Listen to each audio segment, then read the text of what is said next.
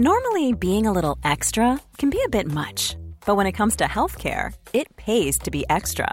And United Healthcare makes it easy with Health Protector Guard fixed indemnity insurance plans. Underwritten by Golden Rule Insurance Company, they supplement your primary plan, helping you manage out of pocket costs without the usual requirements and restrictions like deductibles and enrollment periods. So when it comes to covering your medical bills, you can feel good about being a little extra. Visit uh1.com to find the Health Protector Guard plan for you.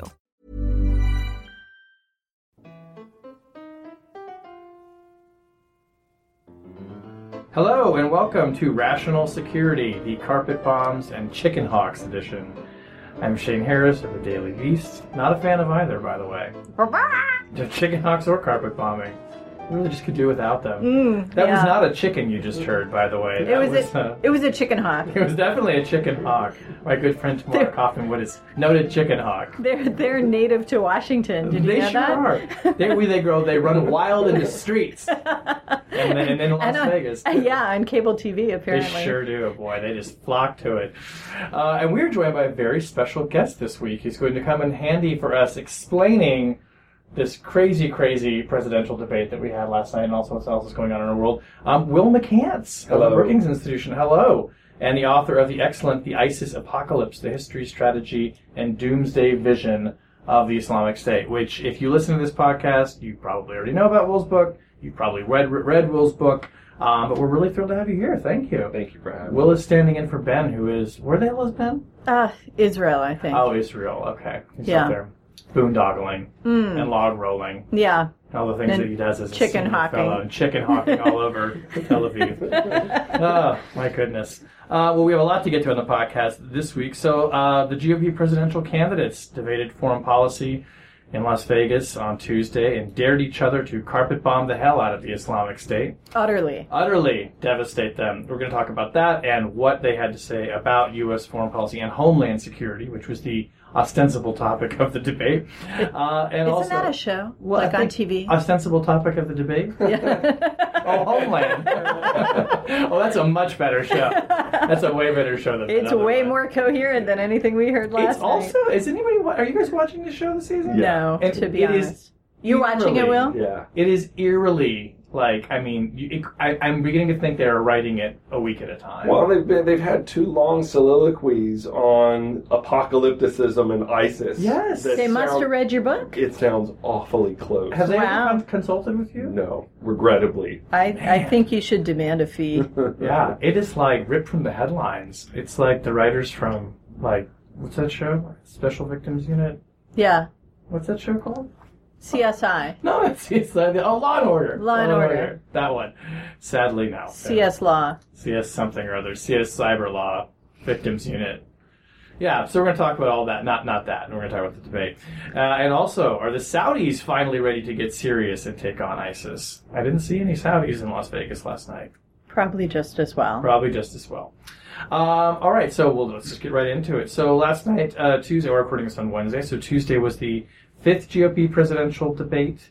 Uh, there are nine candidates left on the overcard. Honestly, I've lost count of the debate and the candidates. Yeah, yeah. And after last night, you very well might want to uh, lose track of them again. This was ostensibly a debate about um, uh, homeland security, foreign policy, but in the sort of the counterterrorism kind of realm. And I, I have to say, just for myself, just going to get things started, I, it was like one of the most low information. Just, I mean, it was just bad. It felt rock bottom to me. I mean, it was posturing. The questions, many of them seemed not serious. There were blatant misstatements of facts that the None of which were correctly called out by the moderators. None of them. None of them. So you know, but I mean, what really kind of struck me, and maybe this is the good, good way to you know kick off this the wordplay is this whole question of carpet bombing, of what would you do to keep America safe? How far are you willing to go against ISIS?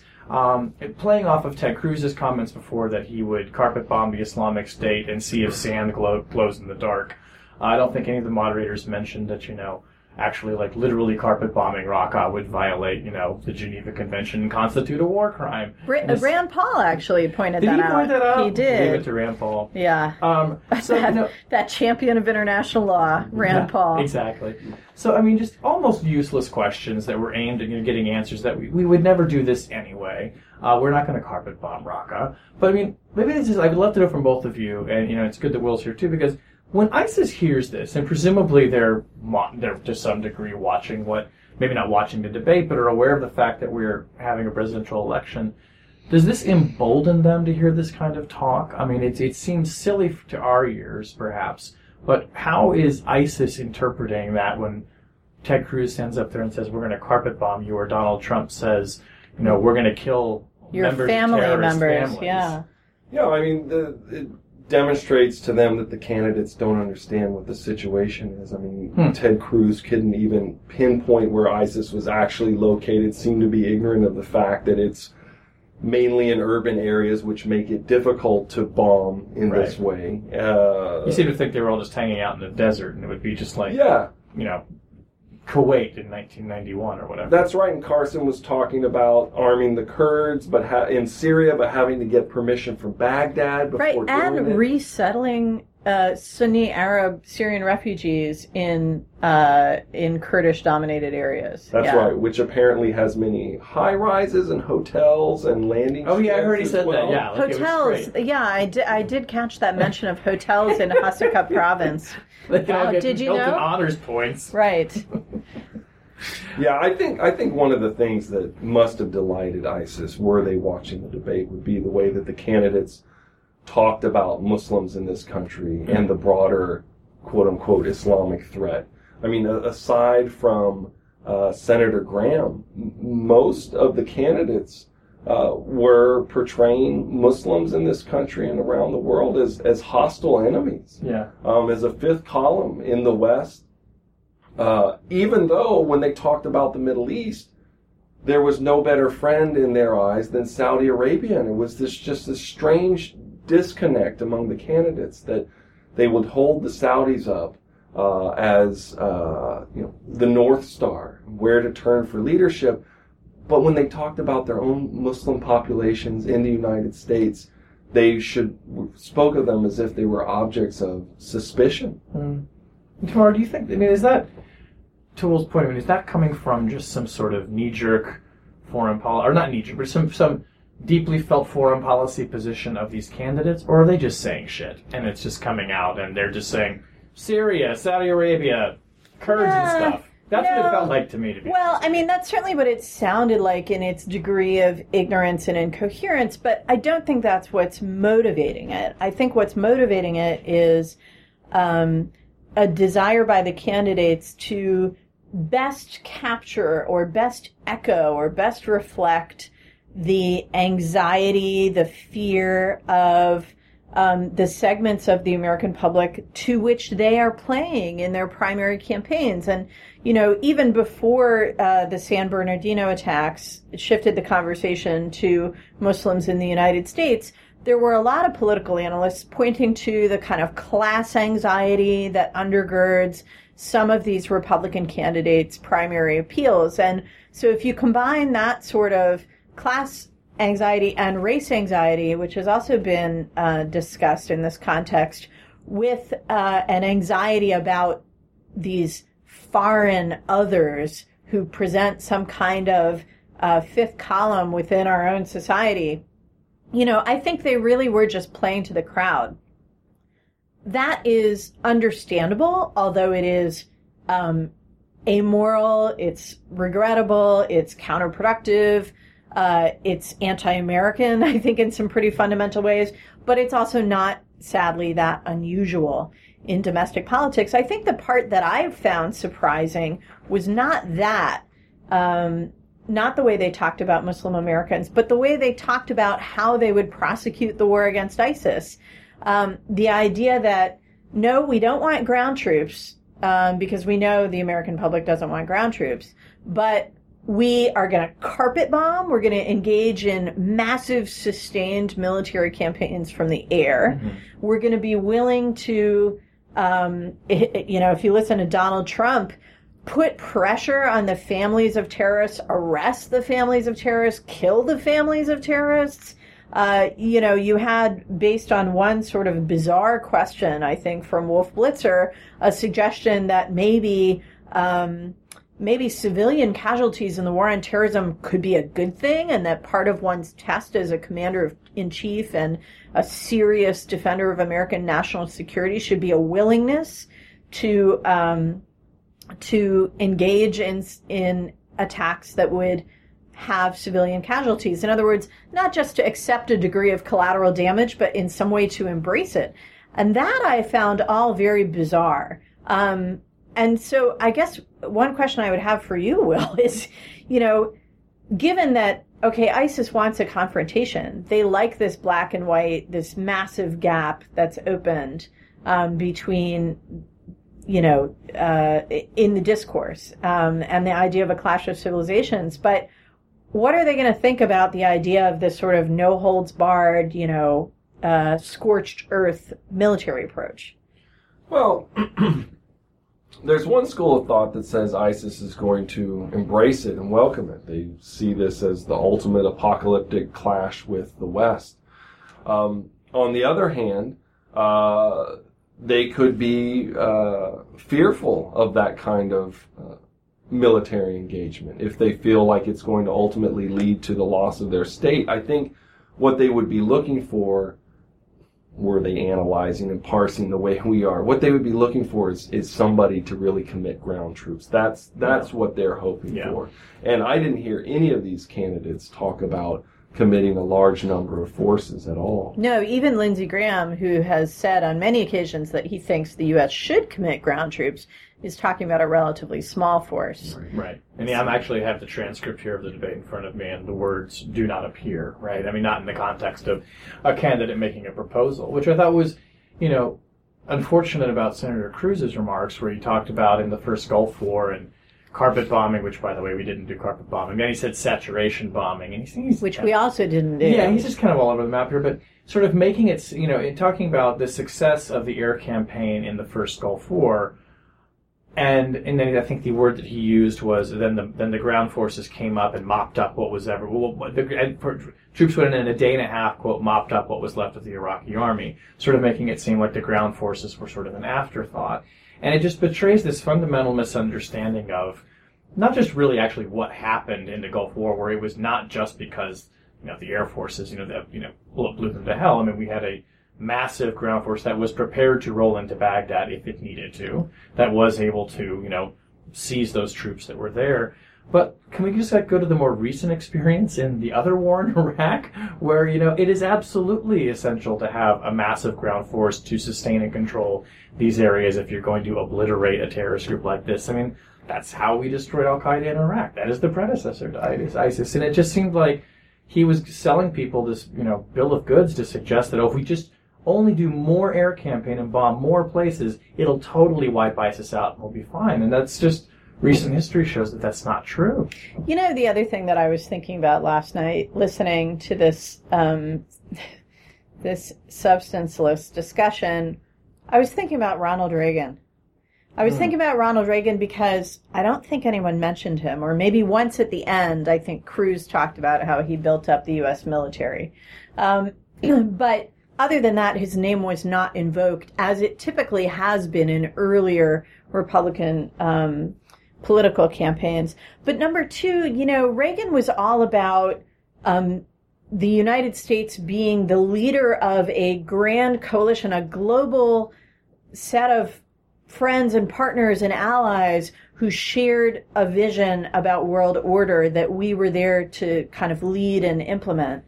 Um, and if you think about the coalition behind the Gulf War of 1990-91, um, that was an incredibly broad coalition, yeah. uh, even broader than what we have today in our formal coalition to defeat ISIL. Um, and I just, I was really, really struck that for none of these guys did relationships with other countries matter, other governments didn't matter, um, and what the U.S. stood for in the world did not matter. It was simply about these guys are bad, we have to kill them, and we, meaning we, the United States, alone and utterly. Uh, and and no broader context, you know, no theory of world order, much less a theory of warfare.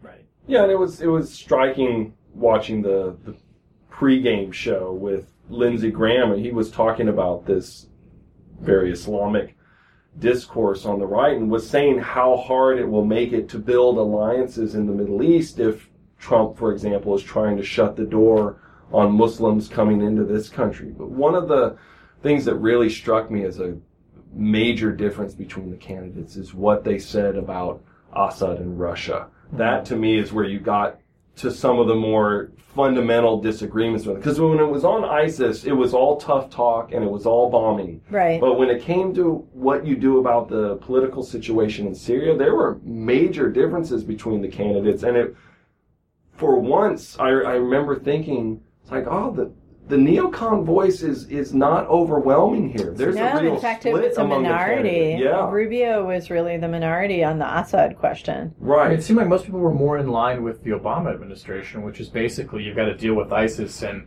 you know Assad will come next, but we're sort of stuck with this. But there was also this sort of Trump, you know, Paul and a little bit of Cruz saying, yeah, actually, dictators are fine. You know, even if they're if if they completely oppose not just our values but our interests, as long as they can keep things under control, you know, we don't want to mess with them. We only want to carpet bomb these, you know, little terrorist insurgent groups, but we don't want to muck around with governments. We don't want confrontations with people who are actually leaders. I again, I found that a really bizarre approach to America's role in the world, setting aside the specific context. Yeah, I thought. I mean, and I, and I think to some degree, I found myself last night on, on not all the candidates, but some, stopping myself from even trying to analyze them too closely because I realized they just do not know what they're talking about. I mean, like Ben. I mean, Ben Carson clearly studied some some Oh, talking points, though. he clearly took a trip and read a Wikipedia article, and you know, And half of his discussion of what he would do tactically on the ground against ISIS was not half bad, but you could tell at a certain point he started to get his Yeah. briefs he has mixed, mixed up, and I Yeah. mean, and it, it sort of goes to me. It's a little bit in the, you know, Carly Fiorina I think is more grounded and maybe has a bit. it may- She's clearer- memorized her talking But- points yes. much Oh, yeah, better. she's Yes, right. delivers Much them better. in an Aaron She can name style. all of those generals That's who the left, the thing. right? And by the way, for the record, General Petraeus, Petraeus, was who was retired, driven out. who was not retired early by the president. Yeah. He was retired early by something else, by Holly Petraeus. Um, uh, but no, it's like. So I found myself to some degree, you know, thinking like, what am I even bothering for? Because these people are just so out of their depth, and this is crazy. But you know, there was actually, but there were. We should give some credit, I think, honestly, to Governor Bush, who was the only one to stand up to Trump and say, "Here's the problem with your crazy idea about you know keeping Muslims out of the country," which somehow barely became non-American Muslims. Did you Yeah. catch that last night? Yeah, that was Because the way I read it originally, it was like very clearly even American Muslims in his original statement. But Bush really standing up to him and kind of saying like, "Look, this is a preposterous idea because you'll alienate, duh, the very people that we're trying to work with." But you know that that was really that was about it. Yeah. know? Uh, uh, It was interesting also that, that some of the candidates who engage in a more substantive discussion, particularly on eavesdropping and metadata collection in this country, they were penalized by the other candidates for doing so. Fiorina, Christie both went after them for hyper wonk talk. Right. Uh, but it was one of the few times in the debates where you had a substantive Yeah, exchange between two guys who knew the issues really well, which was Cruz and Rubio. Yeah, on the metadata, and that was that was actually a fascinating moment, both because, as you said, um, that topic got pushed aside, but also because they couldn't even agree on the facts. Right, Rubio and Cruz couldn't agree on it. And I have to say, I thought that Cruz's uh, description of what the changes to the Patriot Act did were more accurate than Rubio's. I mean, and also because he came out and he said now we actually have access to a broader range of communications data than we had under the previous program. It's debatable whether or not the law actually changed that or just programmatically things have changed enough that now we're going to get that. Right. But then the chairman of the Senate Intelligence Committee, Senator Burr, came out today and said he wants his staff to look into whether Senator Cruz um, disclosed classified information in the During course the of debate, ooh, Which I don't think he did, but man, people in the Senate don't like And that. Rubio Cruz. hinted at hey, Rubio hinted at that, He didn't did. he, in a rebuttal to Yes, he did. I don't want to get into revealing Yes, classified right. information here, but Oh, wow.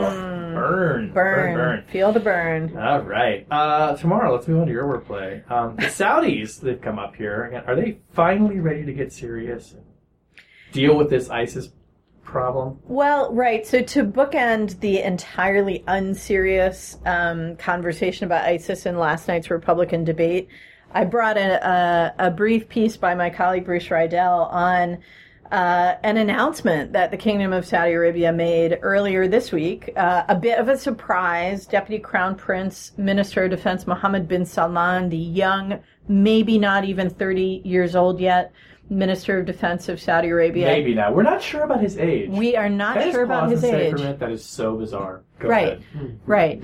It is. It is fascinating. Um, so he called a press conference earlier this week and announced, kind of out of nowhere, a new alliance, uh, an Islamic military alliance to fight terrorism. Um, and to fight it, you know, in a bunch of different fronts in uh, in Syria and Yemen and Iraq and Egypt and Afghanistan and Libya. Um, and uh, and that there would be a secretariat in Riyadh and an operations center to coordinate uh, amongst the 34 members of this military alliance. Well, this sounded really exciting and seemed to be a response to um, a lot of. Uh, of sentiments expressed by the United States government and other Western governments, and also other presidential candidates, like, for example, Hillary Clinton, that uh, there would need to be forces on the ground to defeat ISIS, but those forces had to be local forces, that Sunnis had the biggest stake in this game, and that they should be the ones uh, investing in, in the fight. Um, so, you know, for the Saudis to say, okay, we hear you, and here's our 34 country military alliance ready to do just that, that sounds really exciting. Um, the, the problem came the next day when several members of the announced alliance, you know, usually alliances are, are codified in a treaty, you know, a nice mutual defense treaty or some grand meeting with everybody standing around and taking pictures, right? Uh, and this was just a press conference with the Saudi Minister of Defense. Perhaps we should have been suspicious. But the very next day, uh, the Pakistani government and subsequently a couple other governments that were supposedly part of this alliance announced that they'd never heard about it. And they don't remember being asked. And as far as they're concerned, they're not a member of any military alliance. Uh, and in fact, the Pakistanis went so far as to reiterate that they've made a, a national decision that they're not going to deploy Pakistani forces outside Pakistan except in the context of peacekeeping operations. So, um, this immediately, I think, raises the question of whether this Saudi announcement was really just a publicity stunt. um, and if so, what was it trying to accomplish? Was it just trying to push back on Western criticism that the Saudis and, and others in the region aren't devoted enough to the fight? What, or was it trying to create some sense of momentum? What do we think they were trying to do? Well, I mean, haven't the Saudis also been making other just ridiculous claims, like they took in three million Syrian refugees or something preposterous like this? I mean, it seems like this kind of fits a bit of a pattern of big talk with nothing backing it up. And we also have an operations center like in Iraq. I mean, there it's not as if there's not a place where all of this kind of activity is going on. Uh, but it's not an Islamic military alliance. Oh, That's see. what makes it special. Well, also, like fundamentally, like where do they? So they're talking. I mean, I- they talk about the Sunni ground force is all fine and good, but I feel like everybody I talk to, who's been in Iraq recently, or everyone of the Sunnis they talk to, are like, yeah, we're not. You know, they're not really like itching for a fight right now against ISIS. Do you know what I mean? It's not like we're not seeing some grand coalition being built on the ground right now. So I don't think why we would imagine that the Saudis sort of waving the magic wand is going to take care of Well, that's absolutely right. If you look where they're committing their resources and their military power, it's in the fight against what they perceive to be as an Iranian proxy in Yemen. They're not taking it to Right. Islamist terrorists. They're certainly not going after ISIS. They have not flown a sortie against ISIS for three, four months. I mean, most of the governments in the region, particularly those surrounding the Islamic State, do not see its destruction as their top priority. It is a priority, but it ranks beneath other priorities. like So- pushing back on Iran Yeah, most of all. Exactly. Or Right. denying the Kurds a state or what have you. So, from that perspective, Will, would you say that this this announcement was really just an effort to distract um, and to say, yeah, yeah, it's our priority. See, we made an alliance, while their behavior on the ground is um, directed against Iran. Totally, and it also just but it says something worrisome about the the Saudi regime. I mean, the fact that it wasn't well organized, that they did this without consulting other people. They just seem to be shooting from the hip. Uh, yeah, well, one could argue that a lot of Saudi behavior in the last couple of years looks like shooting from the hip, like the whole military intervention in Yemen, um, which has just, you know, been sucking them in more and more. So, you know, it's, um, it's interesting. I, I continue to hear from counterparts in the Gulf just how much of a priority um, containing Iran is for them uh, and how much they feel that the United States is insufficiently appreciative of that problem. And then on this side, you know, they're constantly hearing from the United States and, and from the Europeans, you don't give a high enough priority to our interests, which is dealing with ISIS. So this is becoming, in a way, a dialogue of the deaf. And I guess I see this um, this gambit, this press conference announcing an alliance that doesn't really exist, as just muddying the waters further instead of having an honest conversation, which should probably be behind closed doors, about how to close this gap. And there's a real misalignment of interests. I mean, the United States is the least threatened by ISIS and is doing the most to Yeah. destroy it, and its allies in the region are free riding on what it's doing. Do you think the U.S. should be doing less? Do you think that there's an argument, given that uh, misalignment of interest, for the U.S. to kind of pull back as a way of compelling others to step up the fight? I do because if it's if we are over there because we are trying to protect their interests, but their interests they see is as lining up in some other fashion, I don't see how it's sustainable. We can't want to defeat ISIS more than Yeah, uh, they truly. want to defeat ISIS themselves. Well, this Sounds puts Hillary, familiar. this puts Hillary Clinton, I mean, presuming she's the Democratic nominee, in a very strange position, right? Which is that, I mean, she might actually agree with you, Will, and they think that that's a sensible, you know, observation that yes, there is this sort of disproportionate, you know, uh, uh, our activity versus our risk. But there's no way she can back off ISIS in the campaign, right? I mean, There's she'll be no put in the way same she can- that every Democrat's always put in by a Republican, which is that you're weak on national security, even though of all the Democrats who've run in the past, you know, 25 years, she probably is the strongest on national security and, and intervention. Um, I would just imagine that she's, you know, that you're going to see her also calling for keep it up and uh, uh, and and not has. not take it. And she has, yeah. She, right. well, it's interesting because she gave a long speech yesterday before the Republicans got in on the action on CNN last night. And, you know, her framework was basically yes, we need to go after them. We need to be smart, but we also need to be smarter in intelligence. We need to be smarter on counter radicalization. We need the, the Arab states to do more, both in terms of boots on the ground and also in terms of stopping the flow of terrorist financing and stopping the extremist, um, rhetoric and propagation, which just, you know, creates an enabling environment for this stuff. So sh- she's not backing off. And I think you're right that politically it would be really hard for her to do that. But she is also pointing out that there are specific places where other actors have a burden that she's pushing them to fulfill. And of course, you know, maybe for a future discussion, um, she's also pushing a lot on the tech companies to cooperate more with the government and to and to come up with a way to deal with this encryption issue. I'm going to make a prediction because you know I, I love You're good at that. You go. You go. Donald Trump in the next three months is going to bow out of the race and decide that I'm saying I wasn't sure why I got into this, but I've tar- I am responsible for starting a new debate about making America great again and our security and all the things that we have to do. And I'm encouraging all my supporters to get behind Ted Cruz. And Oh. Ted Cruz becomes the Republican nominee. You know what? Um, That, that was that, my takeaway from last night. It's totally plausible to me that Cruz and, and Trump have that thing going on, but I don't know it means that Cruz is the nominee. Okay.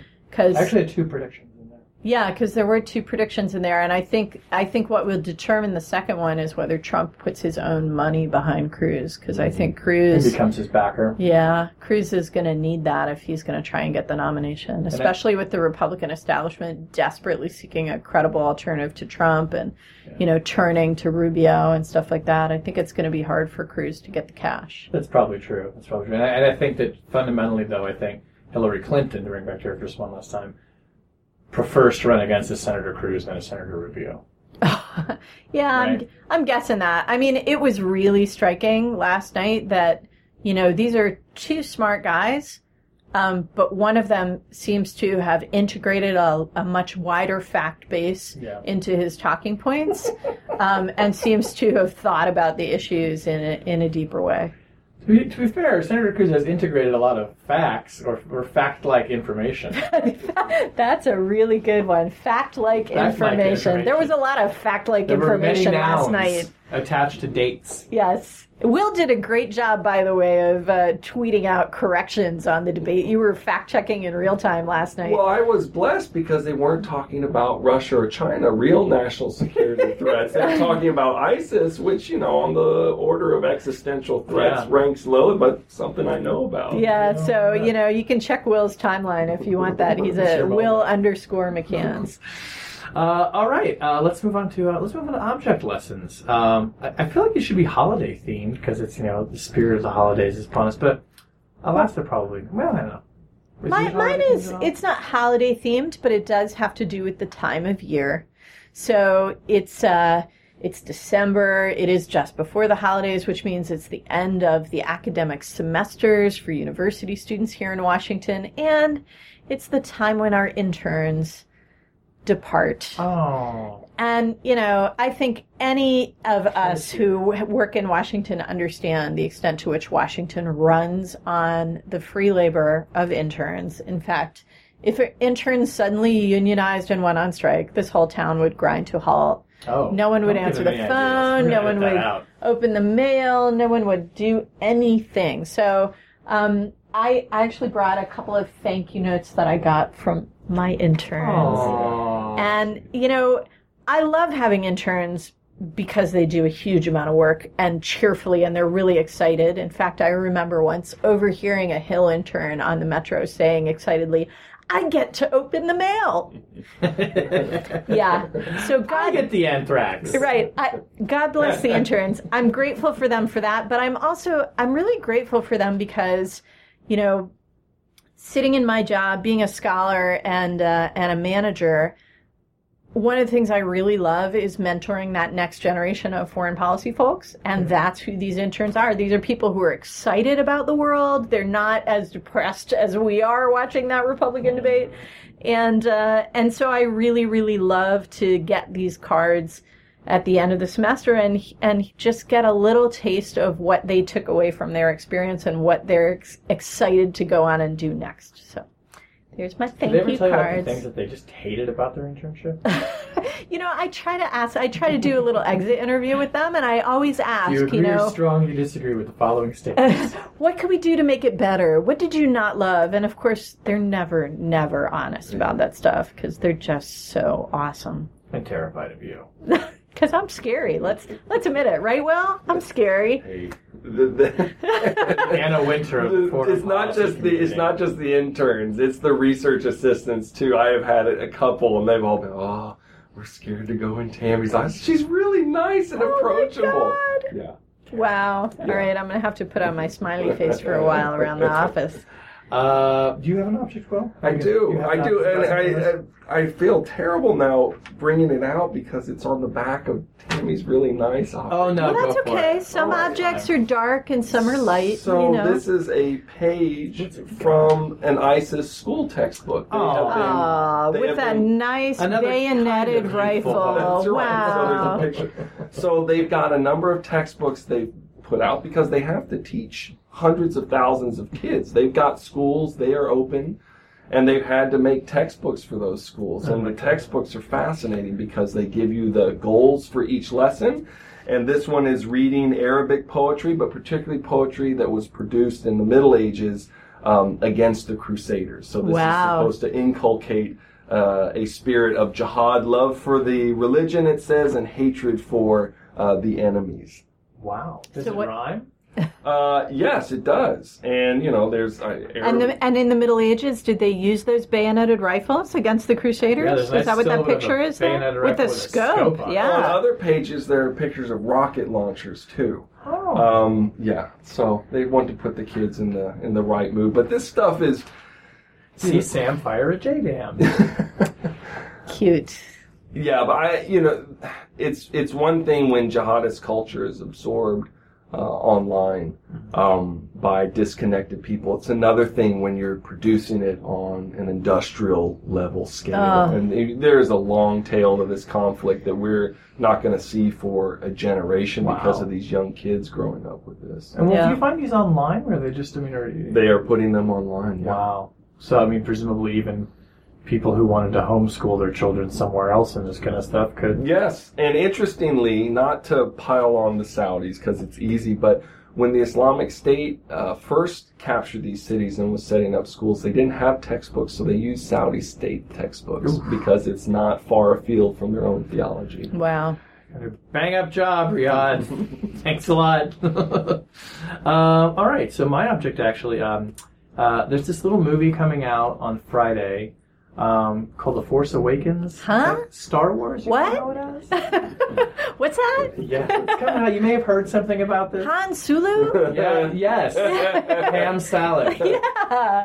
Um, uh, there are no spoilers in this because I have not seen it, nor have I, I don't think many people have seen it at all.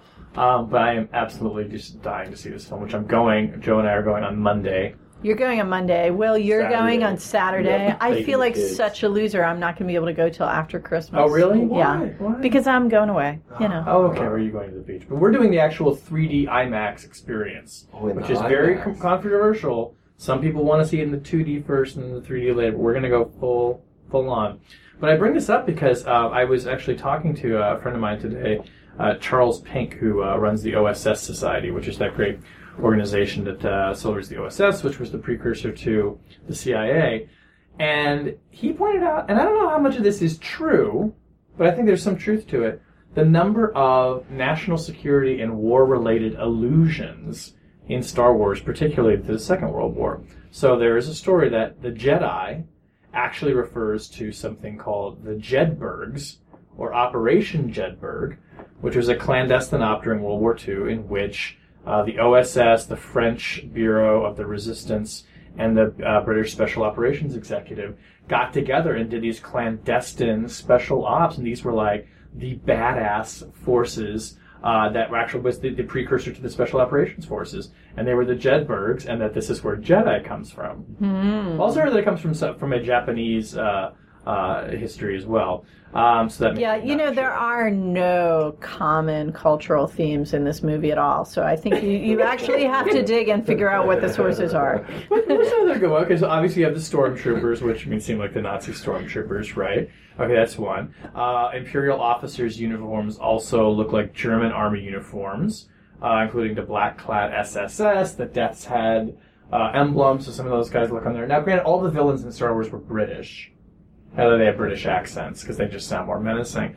But there's that. Uh, apparently, um, also uh, George Lucas has talked about uh, references to, uh, or not, not, not talked about this, but he's alluded to that references to there are places in the Star Wars universe like Hoth, which is a reference perhaps to General Hermann Hoth, who Oh served on the Eastern Front in the snowy areas. Hoth was an ice planet. Wait, this is all on Wikipedia, so I gotta mention it. Um, some of the planets in the Kessel system, which is a term that refers to a group of encircled forces. So there are all these kinds of like weird little pullouts. Uh, and George Lucas, I think, is a pretty big World War II buff. He actually, in the 90s, there was a computer game that I played that Lucasfilm produced, and it was the Battle of Britain. And you could fly either as a member of the Luftwaffe or the RAF, fighting for. Did you have the X-wing option in that game? You did not, sadly. They limited them to actually historically accurate aircraft. Hmm. Um, but there's probably like an Easter egg someplace in there. That's so awesome, Shane. But can I just say, like, I've seen interpretations of the Star Wars story as the story of Islam. I've seen interpretations of the Star Wars story as the the struggle against ISIS. This is World War II. I, I actually think that, like all great literature, you can see in Star Wars so many things from from the history of humanity and civilization, and I, I think that's why Star Wars will endure. It's totally World War II. You you you just think that, man. you have a good time. I am gonna have a good time. I'm so excited. Wow. Well, no spoilers, guys, because I don't get back till the twenty eighth. Okay, and we are off next week, by the way, everyone. Uh, just so podcast listeners are out there. So I'm gonna go see Star Wars maybe a couple times. Merry Podcast Christmas. God. Um, so that brings us to the end of the show. Rational Security is a production of Spaghetti on the Wall Productions. You can find links to our show archive at spaghettionthewallproductions.com. You can follow us on Twitter at RATL Security. When you download the podcast, please remember to leave us a nice rating and some comments. It really helps spread the word. Uh, we're really grateful to all those people who have been doing that. Uh, and the word is clearly getting out about rational security. So we're really excited to tell your friends, tell your coworkers, and we really appreciate your support. Tell your dog. Does your dog like podcasts? Oh my gosh, yeah. Dogs must be into that, right? Yeah. I mean, people leave the radio on for their dog. They might as well leave our podcast on for If there's a podcast listener out there who will send us a picture of their dog listening to this podcast, I will put like something at dog frequency or like a dog special message. a dog whistle? yeah, some. Oh, yeah. Oh, A- yeah. Or a literal one. Figurative ones we can do too. But I will do something special for your dog. Send me a picture of your dog, and we will totally do it on the next podcast. Um, after you send that. Uh, the podcast is edited, of course, by Jen Howell. Our music was performed this week by Ted Cruz and the Merry Carpet Bombers. nice Catchy. one. That's catchy. Cruz and the Carpet Bombers, exactly. No, of course, our music was performed as always by Sophia Yan. We thank her very much. On behalf of my friends Tamara Cofman Wittes and Will McCants, our special guest, thanks for being here again, Will. I'm Shane Harris. We will talk to you in two weeks. Thanks for listening.